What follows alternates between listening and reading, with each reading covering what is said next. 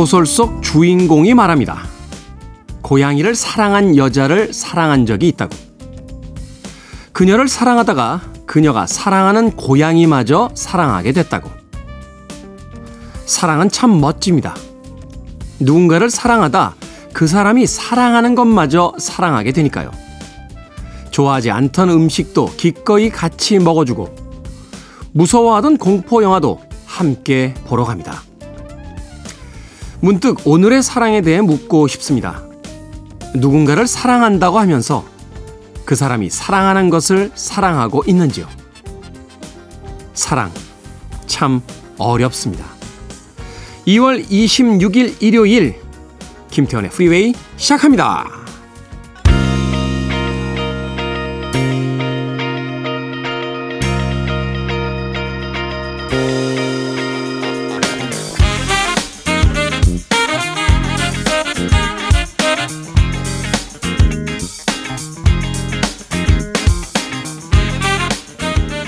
빌보드 키드의 아침 선택 김태훈의 프리웨이 저는 클 태 자 쓰는 테디 김태훈입니다. 자 오늘 첫 곡은 R. Kelly의 음악으로 시작했습니다. N' Grind 자 일요일 1부는요 음악만 있는 일요일로 꾸며드립니다. 좋은 음악들 두 곡, 세 곡 이어서 논스톱으로 들려드립니다. 편안한 휴일의 아침 좋은 음악들과 함께 여유있게 출발하시길 바라겠습니다.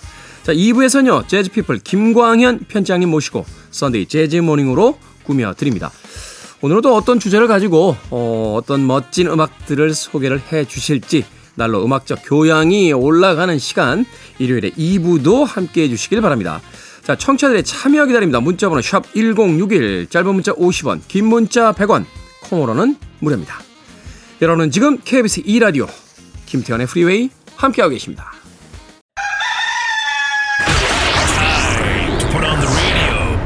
김태훈의 프리웨이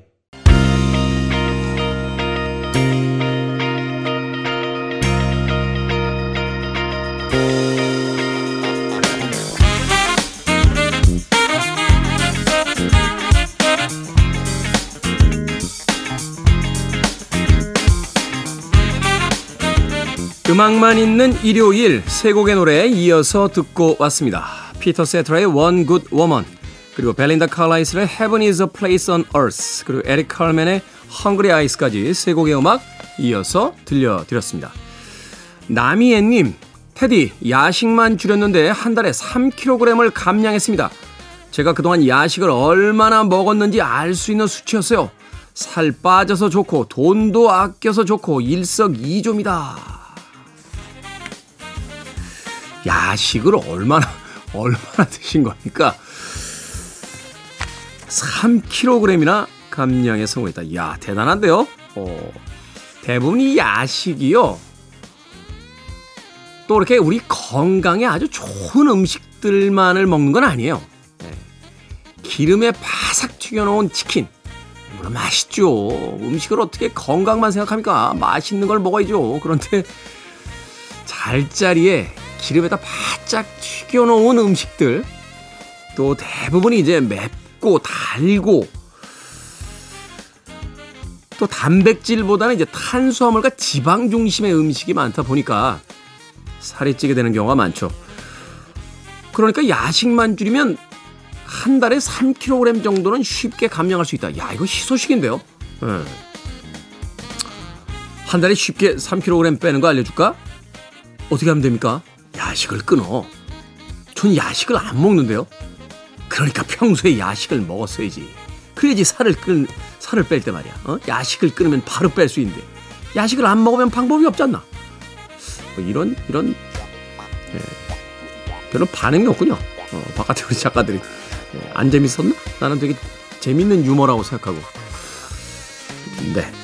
어찌됐건 네. 3kg 감량 축하드립니다. 남이애님. 오치세님.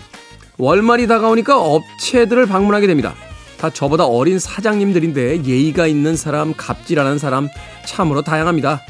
물건을 쓸 때는 좋은 사람들인데 돈 달라면 180도로 바뀌니 참 힘드네요. 그래도 저는 노크를 해야죠. 제 일이니까요. 사실은요, 어, 물건 가져가면 그때 돈 받아야 돼요. 그죠? 월말에 정산합시다. 그럼, 그러면 월말에 물건 드릴게요. 라고 해야 되는데 이게 그렇게 안 되는 인간의 어떤 경제 활동이라는 게 되게 이상하지 않습니까? 물건을 지금 가져가는데 돈은 나중에 결산해 주겠다. 왜 이런 방식이 등장하게 된 걸까요? 아니 시장에서 물건 사고서 아 물론 이제 외상을 하는 경우도 있습니다만 그렇다고 해서 시장에서 물건을 사면서 월말에 다 계산해 드릴게요. 물론 이제 단거리일 경우에 그렇게 한 데도 있겠습니다만 대부분의 이제 기본적인 건 물건 가져가면 그 자리에서 돈 내는 게 잘 모르겠어요. 음. 돈들 잘 냅시다. 그거 이상은 제가 오치세님을 위해서 해드릴 수 있는 이야기가 없군요. 힘내세요. 자, 음악 듣습니다. 폴라 압둘의 음악으로 갑니다. Rush, Rush, 그리고 After Seven, Till You Do Me Right 까지 두 곡의 음악 이어집니다.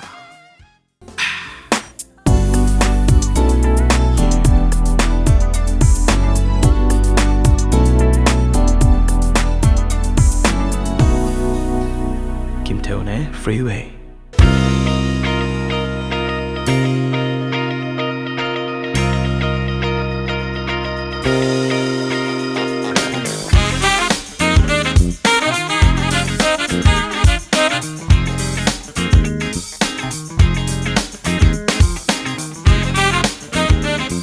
빌보드 키드의 아침 선택 KBS 2라디오 김태훈의 프리웨이 음악만 있는 일요일 함께하고 계십니다. 두 곡의 음악 이어서 듣고 왔죠. 포넌 블론즈의 What's Up 그리고 매치박스 20의 Unwell까지 두 곡의 음악 이어서 들려드렸습니다.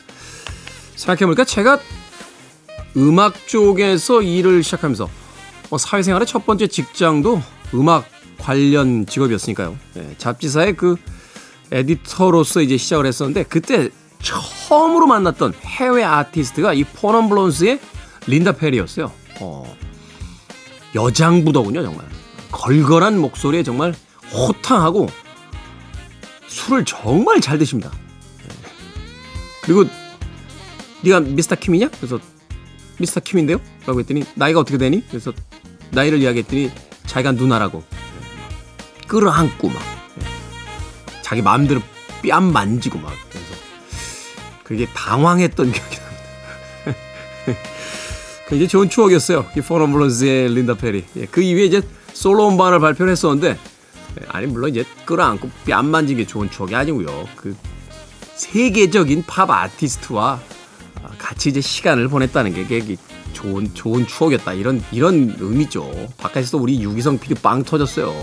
그런 의미가 아니라고 제발 세상에다가 이상한 얘기를 퍼뜨리지 말라고. 하여튼 그랬는데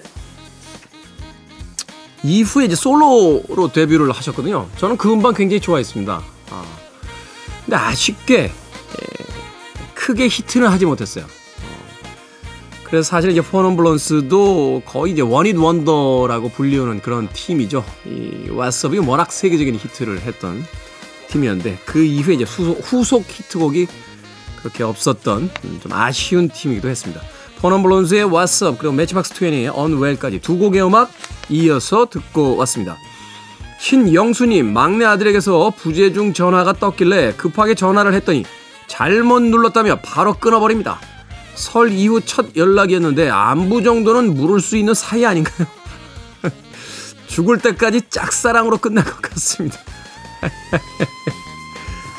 아니 막내 아들과 엄마 사이면 아니 좀 잘못 걸었어도 안부 인사 정도는 할 수 있는 사이죠. 에?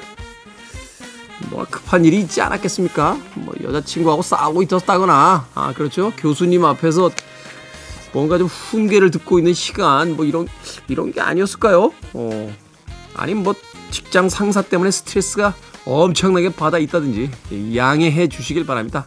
결국은 철이 들어요. 어. 음악 듣겠습니다. 메탈리카와 마리안나 페이스풀이 함께한 2000년대에 나왔던 음악이죠. Memory Remains 듣습니다. You're listening to one of the best radio stations around.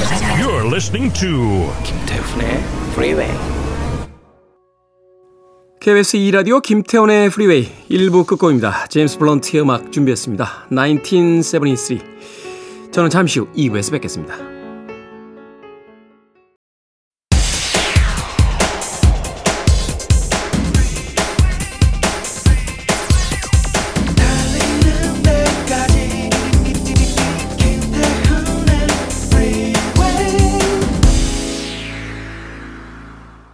2월 26일 일요일 김태훈의 프리웨이 2부 시작했습니다.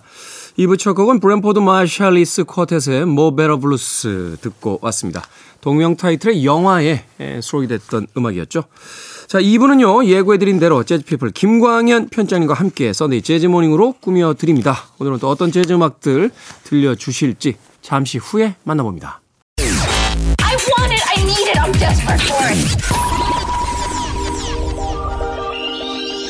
Okay, let's do it. 김태훈의 Freeway.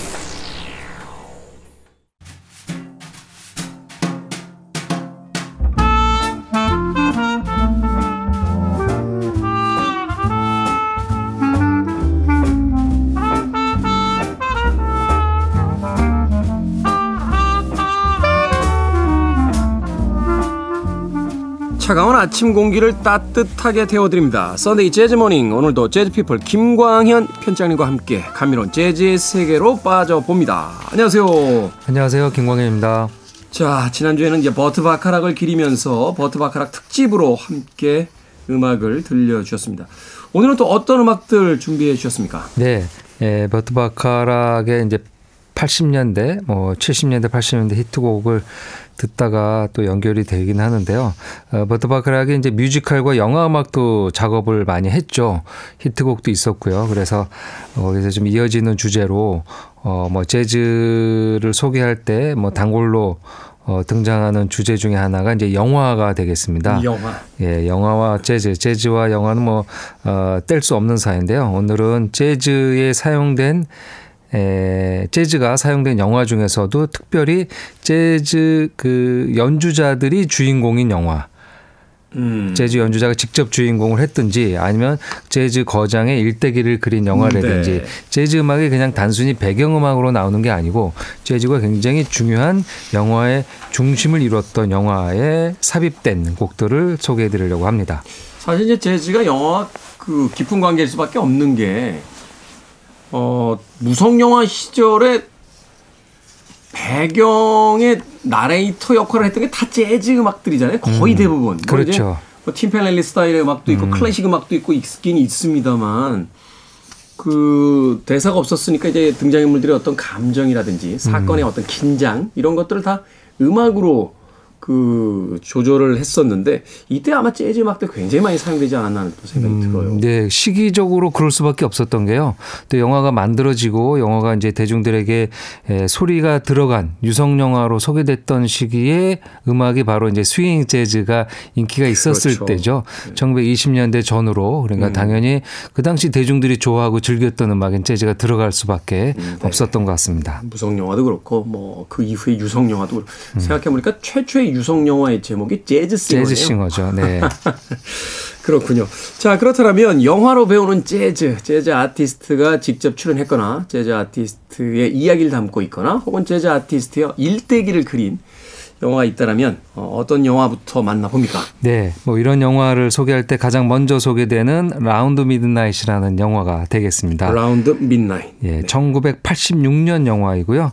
어, 이 영화가 굉장히 중요한 이유는 바로 재즈 연주자가 직접 주연을 맡았기 때문인데요.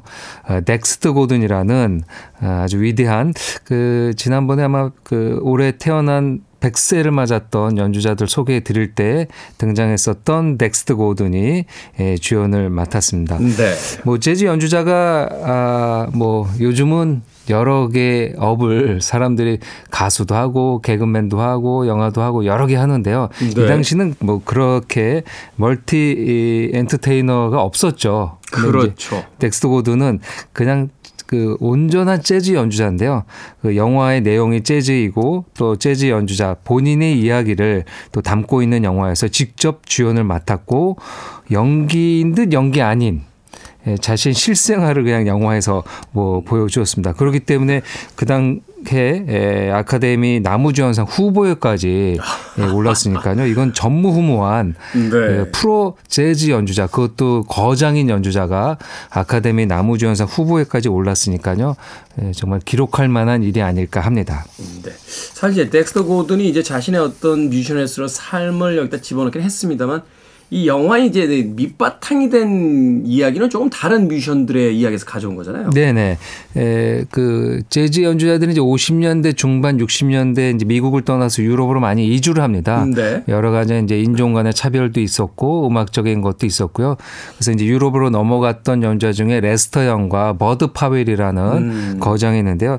특히 이 영화는 이제 피아니스트 버드 파웰의 일대기를, 에, 그러니까 그 유럽으로 가서 특히 프랑스 파리에 가서 있었던 일들을 기초로 해가지고 그 해 그 당시 이제 많은 흑인들 연주자들이 당했던 일들 그런 걸 다 모아서 만드는 건데요. 중심은 네. 어쨌든 버드 파웰 이야기가 되겠습니다. 네. 그것도 흥미로워요. 덱스터 고든은 horn 주자 아닙니까? 네. 어, 그런데 이제 건반 악기 주자의 음. 일대기를 또 맡은 물론 이제 뭐 악기의 차이가 영화에 그 어떤 크게 영향을 주는 건 아닙니다. 예, 영향을 주진 않는데요. 어, 실은 더 어울리는 것 같습니다. 아, 그렇죠. 이, 그 남성이 이 남자 연주자가 아, 이게 색스폰을 들고 불 때 그런 이미지가 있거든요. 또 네. 그리고 지하에 에, 그 담배. 연기 자욱한 그렇죠. 그 예. 음. 층 낮은 클럽, 뭐 층고 낮은 거기에 이제 색스폰을 들고 들어가서 가방을 딱 열면서 앉아서 부는 모습 어, 그런 건 굉장히 멋있게 등장을 하고요. 특히 이 영화의 에, 이 뮤직 뭐라 그럴까요? 뮤직비디오 여러 컷이 등장할 정도로 음. 온전히 연주가 됩니다. 보통 이런 경우 그냥 앞에 인트로 나오고 그냥 다시 이, 그 스토리로 넘어가는데요. 그렇죠. 이 Round Midnight은 덱스터 고든과 그 같이 연주했었던 허비 행콕 등 많은 연주자들의 연주곡이 그냥 5분 6분 온전히 뮤직비디오처럼 다 음. 등장합니다. 그래서 아. 덱스터 고든의 연주를 아주 어, 실감나게 볼 수 있는 자료이기도 합니다. 그러네요. 음악 영화라고 해서 이렇게 극장에 가보면 음악 좀 나오다가 들을 만하면 중간에 툭 끊기고 다른 장면으로 넘어가게 되는 그렇죠. 경우가 많은데 온전히 한 곡 한 곡의 음. 악들을 어, 거의 대부분 풀타임으로 이제 보여주면서 가고 있다. 자, 뭐 재즈 음악, 재즈 영화사에서는 거의 교과서에 실려 있는 어, 그런 작품으로서 알려져 있는데 이 Round Midnight 아, 덱스터 고든의 연주. 어떤 음악 부터 들어봅니까? 네, 영화에 사용됐던 곡이고요. 말씀드렸던 것처럼 온전히 다 연주가 됐던 어, 곡입니다. 덱스터 고든의 테너 색스폰, 특히 여기에서는 웨인 쇼터, 웨인 지금도 쇼터. 생존해 있는 거장이죠. 웨인 쇼터가 그 더블 테너 색스폰 연주, 그러니까 두 명이 다 테너 색스폰을 연주를 하는 곡인데요. Una Noche con Francis라는 곡입니다. 그 프랑스 파리에서 어, 사연이 있기 때문에 이제 프랑스어로 되어 있는데요. One Night with Francis. 그러니까 이제 프란시스가 사람 이름입니다. 네. 이제 조금 부연 설명해 드린다면요. 이 버드 파웰의 에피소드를 얘기했다고 하는데 음. 이 버드 파웰을 굉장히 좋아했었던 그러니까 버드 파웰이 프랑스 파리에서 활동할 때 버드 파웰을 추종하고 좋아했었던 재즈 팬 이름이 프란시스입니다. 음. 그래서 이제 이 버드 파웰이 에, 아예 이러- 이 노래를 만들었죠. 당시에 60년대 에, 그 프란시스와 함께 있었던 하루 어, 즐거운 공연 이, 이- 이야기들을 에, 담았는데요. 그 곡을 덱스터 고든이 영화에서 다시 또 연주를 했습니다. 그러니까 버드 파웰 원곡을 덱스터 고든이 영화에서 다시 에, 리메이크를 했다라고 보시면 되겠습니다. 네. 덱스터 고든이 Round Midnight에서 직접 연주했던 Una Noche Con Francis 듣습니다. 덱스터 고든의 Una Noche Con Francis Round Midnight OST 중에서 듣고 왔습니다. KBS 2라디오 김태훈의 프리웨이 재즈피플 김광현 편집장님과 함께하는 Sunday Jazz Morning 오늘은 재즈 음악가가 주인공인 영화 OST 들어보고 있습니다. 기가 막히게 부르는군요. 네. 어, 이건 피아노도 그렇고 뭐. 아, 놀라운데요. 네, 이때 피아노가 이제 허비 행콕의 연주였고요. 네. 허비 행콕은 이 Round Midnight의 음악 감독을 맡아서 아카데미에서 상도 받았습니다. 네. 그러니까 형님인 덱스터 고든 후보에 멈추고 말았지만 아, 동생 허비 행콕이 예, 음악을 맡아서 수상을 했고요. 시- 실은 영화를 이렇게 보면 허비 행콕이 연기도 제법 합니다. 물론 이제 덱스터 고든이 주연이니까 주로 네. 연기를 이끌어 가는데요. 허비 행콕이 약간 클럽 scene에서 멘트도 날리고 그리고 이제 그 관객과의 이런 어 덱스터 고든이 이 이제 자꾸만 이제 술을 마시려고 하는 거 말리는 장면도 나오고 음. 나름대로 허비 행콕이 멋진 조연 역할을 감초 역할을 톡톡히 해내고 있습니다. 약간 라라랜드에 나왔던 그 존 레전드처럼 음. 네, 몇 장면 안 나오긴 합니다만 어우 연기할 때 제가 약간 저도 음. 민망해가지고 연기를 잘 못하더라고요. 그래서 예, 참 어렵죠. 네. 예, 실은 이제 그, 그러니까 그런 거를 보면은 덱스터 고든은 너무나 자연스럽게 아니 아카데미 네. 남우주연상 후보까지 올라갔다라면 연기를 네. 아 그리고 정말 대단. 목소리가 굉장히 멋있습니다. 어. 이 색- 테너 색소폰 연주보다 목소리가 아마 음. 덱스터 고든 보컬리스트로 했더라도 성공했을 정도로 목소리가 굉장히 낮은 점이 매력적인데요. 특히 이제 키도 아주 장신인 걸로 유명하죠. 198cm니까요. 뭐 농구 선수를 해도 어, 대성하지 그러네요. 않았을까 엄청나네요. 어. 아마도 유튜브에 관련 영상이 좀 있지 않을까 하는 네, 생각이 있죠. 드는데 네. 영화 전체를 관람하기가 좀 부담스러우시다면 한번 좀 찾아보시는 것도 괜찮은 선택일 것 같습니다. 자 다음 곡은 어떤 곡 들어봅니까? 네, 이, 이런 음, 재즈 아티스트들이 주인공인 영화가 80년대 좀 집중해서 만들어졌습니다. 음, 네. 예, 재즈 사조, 재즈 역사의 이제 80년대 에, 신전통주의, 신 이제 고전주의에서 이제 예전 음악을 다시 한번 이렇게 바람을 불러일으키는 분위기가 있었거든요. 그때 이제 예전 재즈의 거장들을 이렇게 영화로 많이 담았죠. 또 2부 첫 곡으로 들었던 그 마샬리스 집안이 네. 지대한 영향을 미쳤죠. 네, 네, 맞습니다. Mo' Better Blues도 80년대 나왔던 영화이고요. 방금 음, 영화였던 Round Midnight 80년대 그리고 지금 소개해드릴 Bird라는 영화도 1980년대 88년에 에, 개봉이 네. 됐던 영화입니다. 재즈의 중심인 비밥의 에, pioneer죠. 찰리 파커의 일대기를 그린 특히 이 찰리 파커의 어두운 어, 인생사를 에, 가감 없이 아주 잘 표현한 영화가 아닐까 합니다. 아, 주연은 이제 포레스트 휘테커 아주 성격파 흑인 배우죠. 네. 그리고 감독은 그 유명한 클린트 이스트우드가 제작과 영화 감독을 다 맡아서 아주 멋진 재즈 영화를 만들어냈습니다. 뭐 엄청난 재즈광이잖아요. 네. 클린트 이스트우드. 맞습니다. 이 찰리 파커의 Bird, 야 포레스트 휘테커도 뭐 이때 이미 주목을 받기 시작을 음. 했었고 찰리 파커의 전기 영화 Bird에서는 어떤 음악 듣습니까? 네, 이 찰리 파커의 아주 대표곡이죠. Lester Leaps In이라는 곡인데요. 이 곡은 그 레스터 영의 곡입니다. 레스터 영의 곡을 찰리 파커가 즐겨 연주를 했었던 모던 음, 재즈의 네. 대표곡인데요.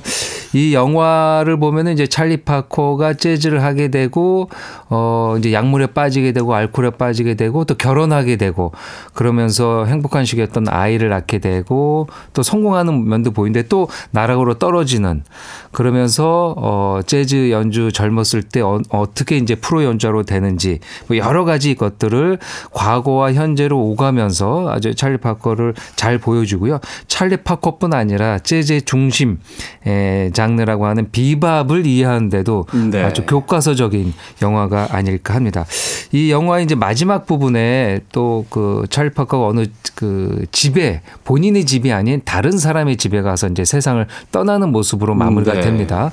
아, 그 집이 바로 니카라는 어, 여성의 집인데요. 이 니카는 그 당시 비밥 연주자들을 후원했던 후원자. 음. 아, 인데요. 이 헝가리계 영국계 그 뭐랄까요 명- 명문가 집안 뭐 우리로 얘기하면 재벌집 음. 이 되겠죠. 어, 굉장히 부와 명예를 다 갖고 있는 미국의 에, 없는 뭐 귀족은 없지만 어쨌든 귀족과 같은 사람인데요. 음. 재즈와 그다음에 미술을 굉장히 좋아했다고 합니다. 그래서 네. 특히 이 비밥 연주자들 찰리 파커, 몽크를 너무나 아껴서 아. 모든 물질적인 것을 지원해 줬던 부족하면 연습실을 제공해 주고 그래서 이제 이 찰리 파커가 어, 마지막에 힘든 몸을 이끌고 가서 이 여사 집에 가서 마루의 거실에 있다가 이제 세상을 떠나는 걸로 영화가 마무리가 되는데요. 그러니까 이제 이- 유럽이 이제 네. 클래식이나 그 어떤 그림 그리는 그 아티스트들에게 이제 지원했던 그 어떤 전통을 이제 있죠. 어, 예. 가져온 거죠. 예, 맞습니다. 그래서 이런 유럽에서 건너온 음, 분들이 이런 일들을 많이 했는데요. 그 이름이 니카 쾨닉스워터라는 음. 이름입니다. 굉장히 긴데요. 어, full name은 이제 캐서린 애니 파노니카 드 쾨닉스워터. 음. 그런데 이제 보통 재즈에서는 파노니카라고 얘기합니다. 그래서 재즈 연주곡 중에 파노니카 그리고 줄여서 그것도 줄여서 니카. 니카. 예, 파노니카에서 니카를 살려서 재즈곡 중에 파노니카 니카란 곡이 뭐 버드 파웰이나 몽크가 작곡한 곡이 있어요. Nica's Dream이라는 곡도 있는데요. 그 니카는 다 이 니카 여사를 에, 존경하는 의미로 재즈 연주자들이 만든 곡이 되겠습니다. 그렇군요. 음악은 찰리 파커의 원곡을 듣겠죠? 아, 레스터 영의 곡인데 찰리 파커 연주한 곡이 되겠죠. 그러니까 네. 포레스트 휘테커가 연주한 건 아니죠. 근데 영화 보시면요, 이렇게 손 모양이 되게 유사하게 맞아들어요. 연습을 많이 하, 하셨던 게 보입니다. 싱크라고 하는데 네. 예. 그걸 이제 얼마나 잘 하냐가 그럼요. 이제 예. 배우의 연기. 재즈 팬들은 대사보다도 그거를 이제 눈여겨 보죠. 그러니까 음악 나오는 시대에 이제 손가락은 계속 쳐다보잖아요. 맞나 안 맞나 예. 호흡이 맞나, 저희 제스처가 맞나 그런 것들을 이제 에, 옥의 티를 찾는 것처럼 찾으려고 하죠. 네. 자, 찰리 파커의 에, Lester Leaps In Bird OST 사운드 트랙 중에서 준비해 놓고요. 이어질 곡 한 곡 더 소개해 주시면. 예, Living Havana의 곡을 골랐습니다. Living Havana는 아르투로 산도발이라는 trumpeter의 에, 뭐 일대기까지는 아니지만 그 이제 쿠바에서 미국으로 망명하는 그 사이에 긴박감 넘치는 이야기들을 에, 잘 다루고 있습니다. 2000년에 개봉한 영화고요. 어, 우리 그 제목은 이제 Living Havana로 개봉됐지만 네. 아, 먼저는 For Love or Country 네. 사랑이냐 국가냐 뭐 여러 가지를 이제 선택해야 되는데요. 결국에 에, 아르투로 산도발은 재즈를 선택한 음. 아, 이야기가 아, 되겠습니다. 앤디 가르시아가 주연을 맡았던 걸로 제가 기억을 하는데. 앤디 가르시아가 쿠바 출신이더라고요. 태생이요. 음, 네. 그래서 여기 이제 쿠바 출신의 연주자들이 에, 조연으로도 등장하는데요. 글로리아 에스테판이 음. 이제 그 아주 그 조연으로 역할을 하고요. 그다음에 아르헨티나 출신의 미아 마에스트로가 여자 주인공으로 등장합니다. 아, 그 나중에 이제 그 아르투로 산도발을 외모를 알고 이 영화를 봤는데요. 앤디 가르시아하고 조금 조금 다릅니다. 앤디 가르시아보다 아, 조금 더 이렇게 풍성하시고 네. 어, 조금 더 이제 아, 마음씨 좋은 아저씨처럼 아저씨처럼. 생겼죠. 예, 됐죠. 지금도 왕성하게 활동을 하고요. 어, 결국에 영화의 뭐 스포일 수는 있지만 뭐 우리가 이제 알고 있는 것처럼 아, 이 쿠바를 떠나서 미국으로 망명을 해서 좋은 연주를 그 이후에 보여주고 뭐 그래미도 너무 많이 탔고요. 네. 미국의 재즈 트럼펫의 거장으로 활동하고 있습니다. 그 영화에서 아트로 산도발이 직접 연주를 한 아, 곡인데요. 어, Night in Tunisia. 이 디지 길레스피의 원곡인데요. 워낙 영- 유명한 곡이라. 네, 그렇죠. 영화에서도 디지 길레스피와 같이 연주하는 곡으로 등장합니다. 음. 그러니까 이 아스트로 산도발이 망명할 수 있는 아주 물신양면으로 도와준 사람이 디지 길레스피인데요. 네. 디지 길레스피가 쿠바에 왔을 때 에, 산도발을 보면서 어, 너무 재즈를 잘하는 동생이 있는 거니까 무대에 올라가서 즐겁게 같이 하는 연주곡이 바로 이 곡이 되겠습니다. 자, 찰리 파커의 Lester Lives In 버디 OST 중에서 그리고 아르투로 산도발의 Living in Havana 중에서 A Night in Tunisia 두 곡 이어서 들려드립니다. 마일스 데이비스의 Seven Steps to Heaven 듣고 왔습니다. 끝내주는군요. 네. 아주 오랜만에 예, 그 너- 워낙 명곡인데 명곡을 저희가 자주 듣진 않잖아요. 사실 명곡은요 마음의 준비와 체력이 필요해요. 예. 영화도 그렇고 음악도 그렇고 이제 그 책도 그렇고요. 음.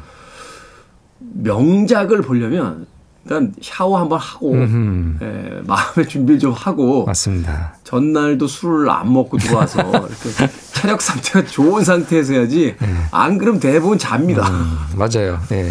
이 마일스 데이비스 방금 음, 들으셨던 Seven Steps to Heaven도 명곡이죠. 예, 오브 블루에 있는 So What이나 뭐 All Blues처럼 재즈사를 대표하는 곡인데 그래서 그런지 덜 듣게 되고요. 제가 이런 프로를 이렇게 추천해 드릴 때 거의 처음으로 이 곡을 선곡한 게 아닌가 아. 생각될 정도로 어 자주 들려드리지 못했는데요. 네. 오늘 주제에 딱 걸맞게 예, 선곡이 됐습니다. 바로 마일스 데이비스를 그린 영화죠.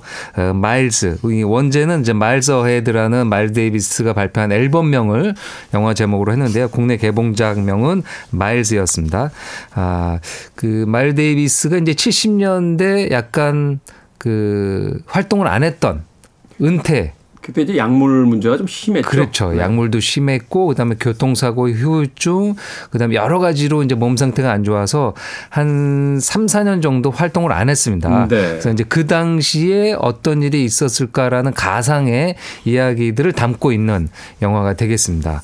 어, 영화의 감독과 주연을 돈 치들 돈 치들. 예, 그 아이언맨의 단짝 배 best friend인 돈 치들이 맡아서요. 저는 깜짝 놀랐어요. 실은 이 돈 치들이 얼마나 잘할까 했는데 예, 마일스 데이비스가 굉장히 비슷하게 아, 연기는 뭐 네. 이견 없는 그 명배우죠. 그리고 이제 그말 데이비스가 굉장히 그, 그 뭐랄까 slim하죠. 어, 한 50kg도 안 될 것 같다는 몸무게이거든요.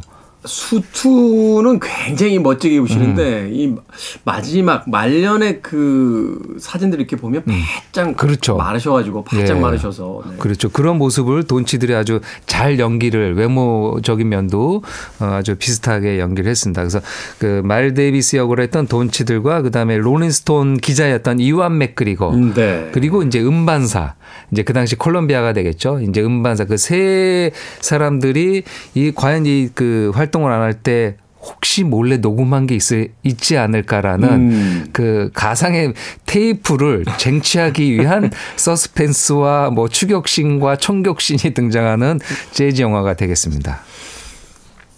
사실 음악 좋아하시는 분들은 한 번쯤 꼭 보실 만한 영화이긴 합니다만 보고 나서는 저 음악 나가는 동안 편지장님과 잠깐 그런 이야기 했는데 무슨 이야기를 하고 싶었는지 잘 모르겠다. 그 마지막에 갔을 때 약간 그 산으로 가는 장면들이 좀 나와요. 그러니까요. 이제 상상이나 나레이션이나 그런 것들이 뭐 뭐라 모르겠는데 말 데이비스가 이제 거기서 이제 중요하게 했었던 말들인데 이제 그걸로 대신하게 되지 않을까. 근데 제 나의 음악을 재즈라고 하지 말아라. 음. 아 이렇게 어느 장르로 특정해서 하지 말고 나의 음악은 어, 교감의 음악이다. 그래서 social music이라고 어, SNS 시대를 미리 내다본 게 아닐까 합니다. 아, 나의 음악은 교감 음- 음악이다라고 하는데요. 굉장히 약간 아, 철학적인 용어잖아요. 음. 그래서 마지막에 약간 그런 영화도 그런 느낌으로 어, 가는 면이 있습니다. 음, 네. 사실은 뭐 이제 클래식 음악을 또 전공하기도 했었던 마일스 데이비스니까 어떤 음악의 경계, 장르라는 것에 대해서 참 그게 크게 예, 의미를 두지 않았던 그런 뮤지션이 아닌가 또 생각을 해보게 됩니다. 자, 마일스 데이비스의 Seven Steps to Heaven 영화 마일스에서 어, 수록됐던 음악으로 들려드렸습니다. 자, 이제 오늘의 끝곡 네, 어떤 곡입니까? 네, 어, 재즈 영화는 지속적으로 계속 80년대 이후에도 등장합니다. 아마 이제 톰 행크스가 나왔던 터미널도 어, 재즈가 되게 중요하게 등장했었 거고요. 네. 그리고 사랑의 행로.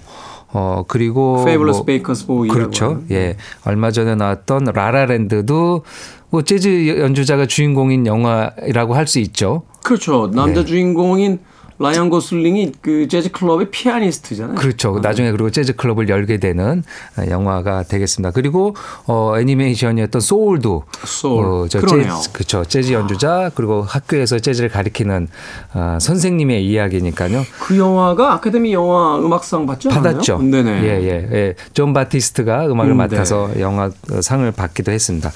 아, 그러면서 2014년도에 또 나왔었던 영화가 Whiplash가 Whiplash. 되겠습니다. 아주 이 영화도 재즈 연주 모습을 뭐 10분 넘게 뮤직비디오처럼 잘 담아낸 영화가 아닐까 합니다. 그 여기에는 이제 Whiplash가 그 채찍질이라는 뜻을 갖고 있다고 합니다. 네. 아 이제 락 팬들은 이제 메탈리카의 곡 중에도 이제 Whiplash라는 곡이 있는데요. 재즈에서 이제 드럼 연주를 우리가 Whiplash라고 에, 드럼 심벌 연주를 이제 Whiplash라는 용어로 하는데요. 네. 그 영화에 사용됐던 곡 중에 에, 마지막 엔딩 장면에 등장하는 유명한 장면 예, 영상이 있는데요. 그 그, 그 장면에서 연주된 곡이 바로 듀크 엘링턴의 Caravan이란 아, 곡이 되겠습니다. 이 이거 트럼본 주자였던 후안 티졸이 같이 만든 곡이 되겠죠. 이게 막 굉장히 굉장히 그 뭐라 할까 웅장하면서 난해한 곡 중에 하나잖아요. 네. 자, 캐러반 이 장면 떠오르네요. 어, 영화 속에서 막 미친 듯이 싸워대던 네, 그 테렌스 플레처라는 그 교수와 앤드루 네. 네이먼이라는 그 학생이 마침내 접점에서 제대로 붙으면서 네. 어, 네가 더 이상한 사람인지 내가 더 이상한 사람인지 한번 어, 승부를 내보자 하면서 막그 아주 격렬한 에너지를 뿜어내던 그 마지막 네. 장면. 그 정도로 어느 한 곳에 빠져야지. 특히 이제 재즈나 음악 같은 경우는 이제 온몸을 던져서 음. 어 그래 인생을 덧쳐서 바쳐야 그런 연주가 나오는가 본다. 저는 못할 것 같습니다. 아, 저는 꿈도 안 꿉니다. 아, 꿈. 제가 이 영화 보고 나서요. 그 드럼 치시는 분들한테 물어봤어요. 야, 거기서 보면 막 손에서 피가 나게 드럼을 치던데 했더니 손에서 피가 그렇게 나면 스틱을 못 잡아. 그러니까 물집도 잡히면 안 돼, 치려면.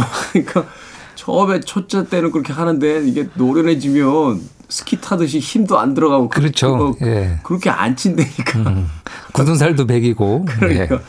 그래서 그 Whiplash 얘기도 한 번 빵 터진 적이 있었습니다. 자, 이 음악은 오늘의 엔딩곡으로 준비해 놓도록 하겠습니다. 자, Sunday Jazz Morning 재즈 피플의 김광현 편집장님과 함께했습니다. 고맙습니다. 감사합니다.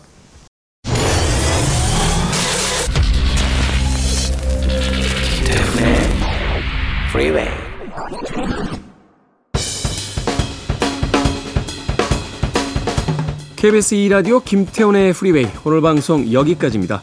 오늘 끝곡은 재즈피플의 김광현 편집장님께서 소개해 주신 아, Whiplash OST 중에서 캐러반 끝곡으로 준비했습니다. 편안한 하루 보내십시오. 전 내일 아침 7시에 돌아오겠습니다. 고맙습니다.